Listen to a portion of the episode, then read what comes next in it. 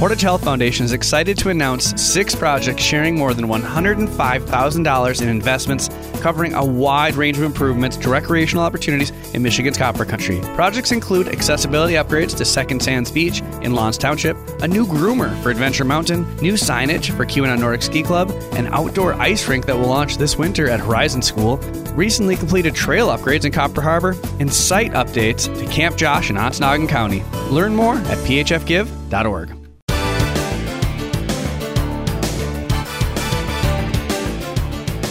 Welcome back to segment two of Copper Country Today. I'm Todd Van Dyke. We are, of course, brought to you by the Portage Health Foundation. You can find out more about them at phfgive.org. Pasty Fest is coming up this coming Saturday, one of the most delicious and fun festivals each summer in the Copper Country. And I thought we'd talk a little bit about that and some other things that are happening in and around Calumet with the director of Main Street Calumet, Leah Polzin. Leah, welcome back to the program. Oh, Todd, thanks for having me. I'm glad to be here. I mentioned the Portage Health Foundation. Let's start with this because they are supporting some of the farm markets that are in the area, and you through the through Main Street Calumet and the several farm markets in the area have kind of put your efforts together this summer to grow that little portion of our retail uh, industry here in the Copper Country. How is that working out? It is. It's going really well. We have had a few, you know, we're we're having uh, some growing pains in in learning how to operate three markets. So, um, Main Street Calumet.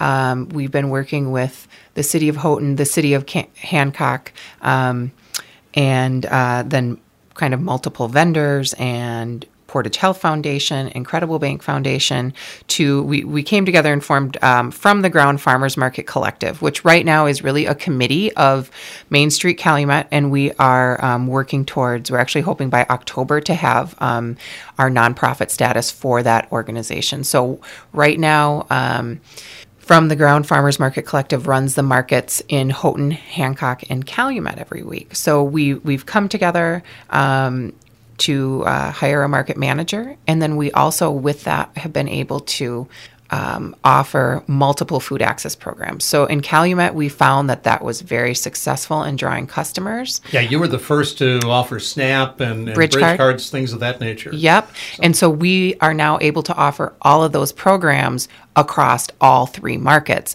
Um, and we're still working on building awareness for that. Um, but we offer WIC and Senior Project Fresh programs, um, Husky Fan. Um, we offer SNAP or bridge card benefits. You can use your credit and debit card. Um, well, and even that's a big thing these days because that's, oh, it's huge. You know, if you're going to expect every vendor to come in and be able to handle credit cards and such, that's going to be a mess. Right. And, you know, a lot of times when you're buying produce, you might only be spending $4. Uh, you know, you're buying a head of lettuce, some broccoli, uh, some kale, some dill, whatever it might be you don't really want to run your card for four dollars necessarily. Um, so it's great to be able to come to market. Um, I use this all the time myself. I show up at market, I'll buy thirty dollars worth of tokens, and then I'll save them for a couple weeks. You can use them in at all the markets. So you know they're a buck a piece, and go to your vendors and you know spend them spend them however you need to uh, but it's super convenient and there are a lot of people who just don't carry much cash anymore because we whip out the card absolutely and i am guilty of that as well so um, it, it really is very convenient and i it's funny because even myself who I know we have credit and debit card processing. I, I will I will sometimes check my wallet and be like, oh shoot, I don't have any cash. And then I get the wonderful surprise of remembering, oh yeah, I can just use my card and buy tokens. Hey, so yeah. There has been an explosion in these farmers markets. Absolutely. This summer, there are new ones in Chassell and yes. South Range, and yep. uh, Mohawk, I think, has something going. Yep. And uh, Bruce Crossing is, has a farm market yeah. going at this point that I just found out about. Uh, has this explosion cut down on the business that we've seen at some of the more traditional markets? So I think um, what we're seeing, and well, it's wonderful, first of all, that we have a market, I think, almost like six days a week in the copper country. So yeah. if you want fresh produce, you can get it six days a week from a local producer. I think that's pretty darn amazing. Um, and in terms of has it cut down on what in Calumet, we have seen just continued growth. Great. Um, and we're a Saturday market in Calumet, so I think that that has something to do with that. You know, people are off on the weekend, and it's an event. It's something so fun to do. Um, go out to the market. Um, I think Houghton and Hancock. Houghton may have seen some reduction now, but we've also had some issues there where we have construction downtown. Yeah, that's been a little bit tough to access. Yes. It moved Right. for a couple of weeks. Exactly. And that didn't work. Then they Yes. moved it back. And So- then so Right. th- We this may not be the summer to judge.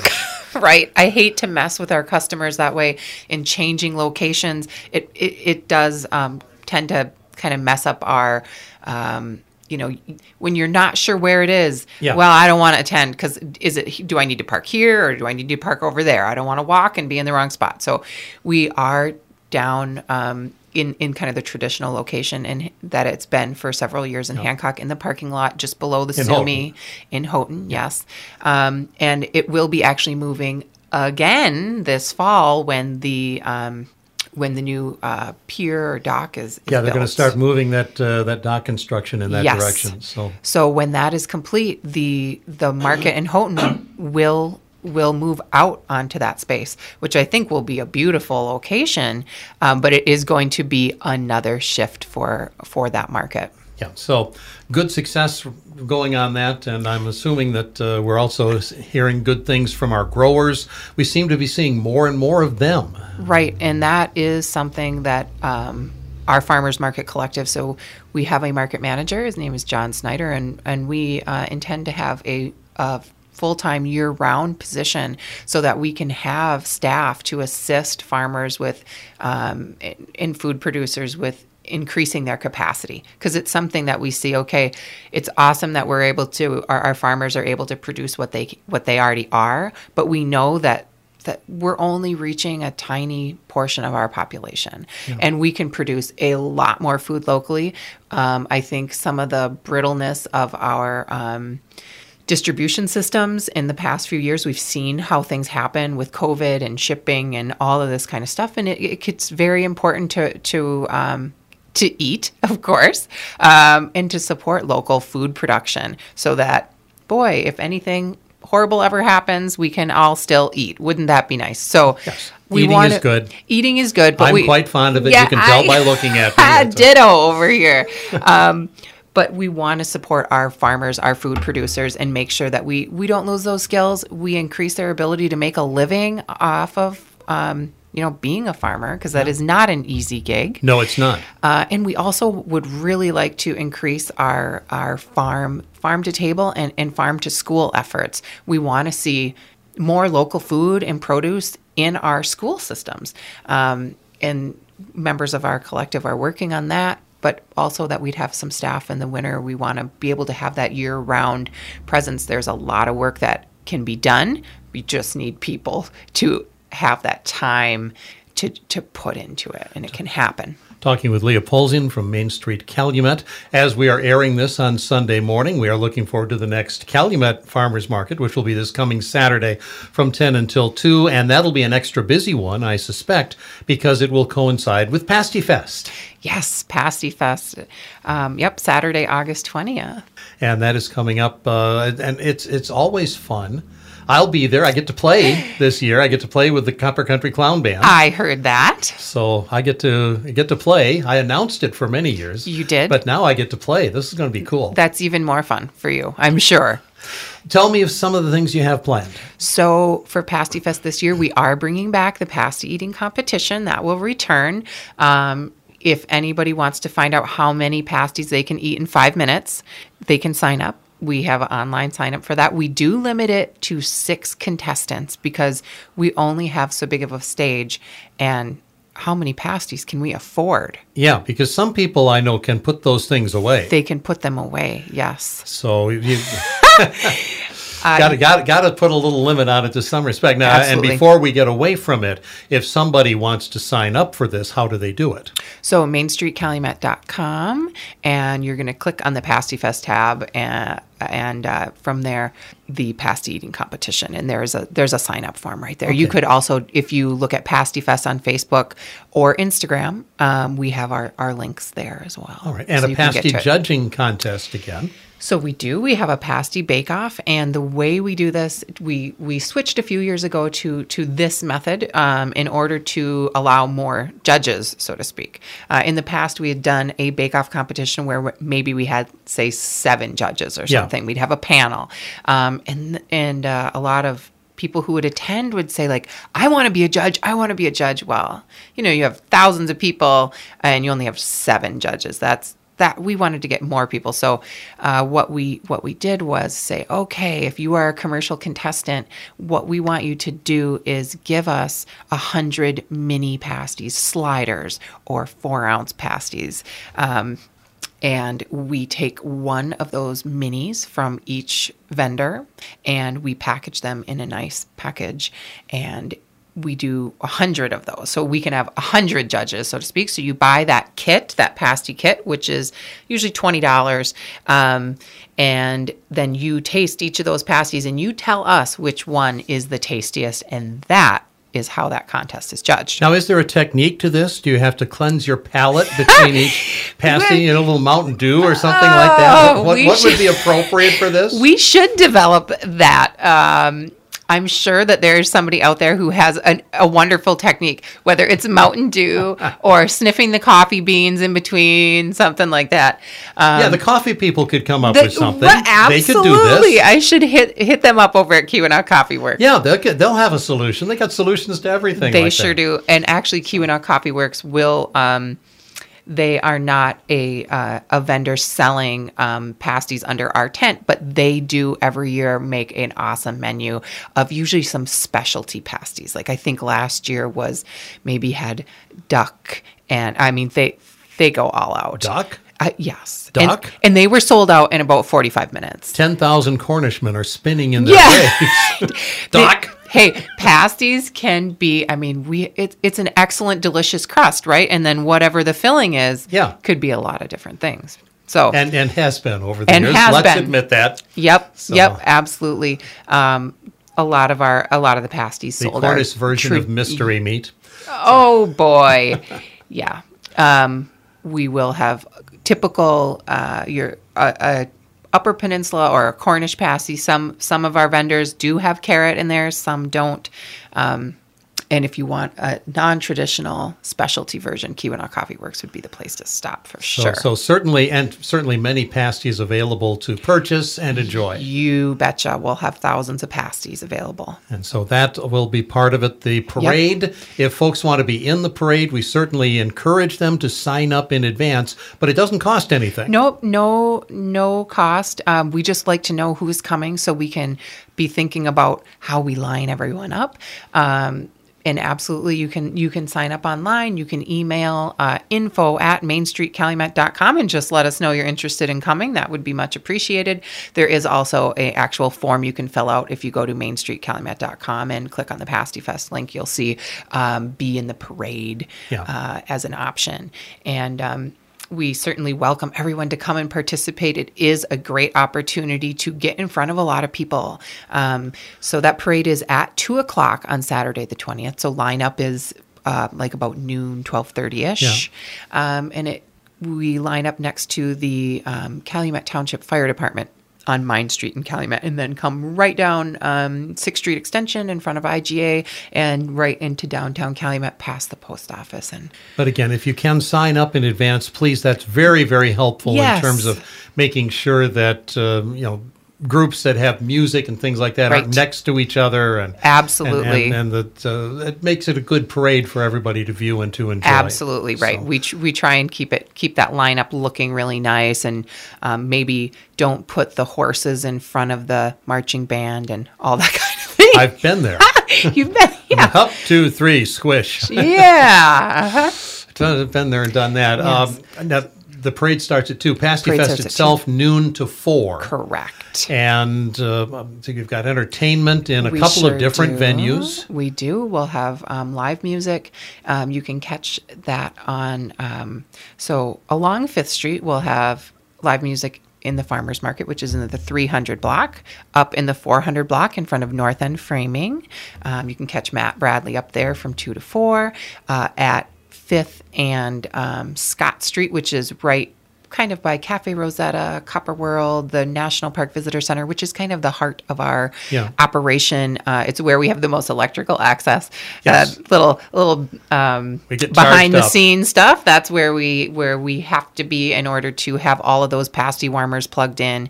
Um, but we'll have music at Fifth and Scott, Fifth and Portland, Fifth and Oak, and um, up in the 400 block. Listen there. to the smarmy trombone, and yes, and Todd, that will be Todd. and I, I can't remember off the top of my head where the clown band is going to be located. So, I'll- but it it'll online. obvious once we you start. will me. hear them. Yes, It'll you be will obvious once we start. And- um, what for the kids? Uh, so for the kids, we do have our return of our foam party or bubble party, whatever you like to call it. We have a giant bubble machine, um, and we will have that set up next to Calumet Floral um, on Oak Street. And it is a blast. I do recommend if you're bringing the kids out to please bring a towel for them, maybe a change of clothes, because they will get all full of soap. We will have a little hose or something to spray them off so they're not all sudsy and soapy, but they will be wet. So um, maybe a backpack and a towel and a change of clothes is a is a good option. But the, but the good thing is, if you've been having trouble getting the kids to take a bath, there you go. You're ju- all just set. put them in this, and we'll hose them down, and they'll be clean it's for like at a least car a day wash. or two. Yep.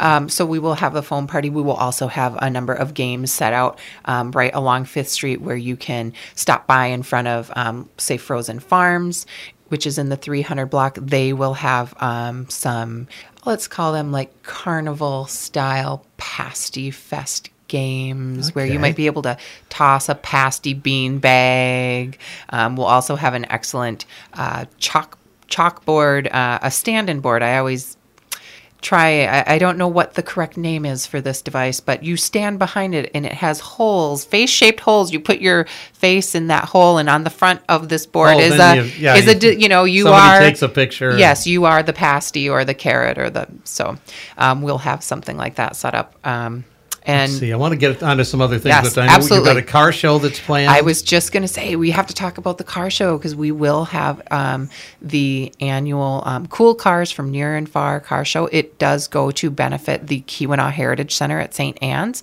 Registration is ten dollars. You can register the morning of. So all of you uh, motorheads out there, we would love to see you with your awesome rigs downtown. Um, we set that car show up right in the 100 and 200 blocks of Fifth Street. So that's the Copper World Yeah. um, block and in, uh, down into in front of Calumet Floral. So um, we love people to come out and show off your vehicles. It's great. It makes for awesome ambiance and so fun to see. Yeah, check out the full schedule and all of these opportunities about Pasty Fest at mainstreetcalumet.com You've got it. and get involved. It's always a great time. It it's is. a delicious time. It's a lot of fun. Bring the family out, and it's just so nice to have all of our festivals back and going full speed Oh, this is- summer after a couple of years. So Yes. I want to move on to another topic, Leah Polzin. Sure. I want to talk about the effort that's underway to try to stabilize and salvage some of the wonderful historic buildings in Calumet. For years, people who visit Calumet have come to me and uh, from out of the area and come to me and said, "Why doesn't somebody save those buildings?" And my response is, first of all, it ain't cheap. Yeah. And secondly, once you save it, you still need to have something to do with it.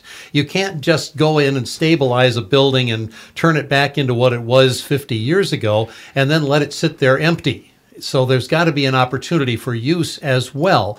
And there's an effort underway now to try to basically meet both of those goals. You've that's true. So um, hosting things like Pasty Fest is something that is very fun to do, and certainly part of our mission at Main Street Calumet to make our community really family friendly and engaging. And our, you know, we want um, people to engage in our downtown.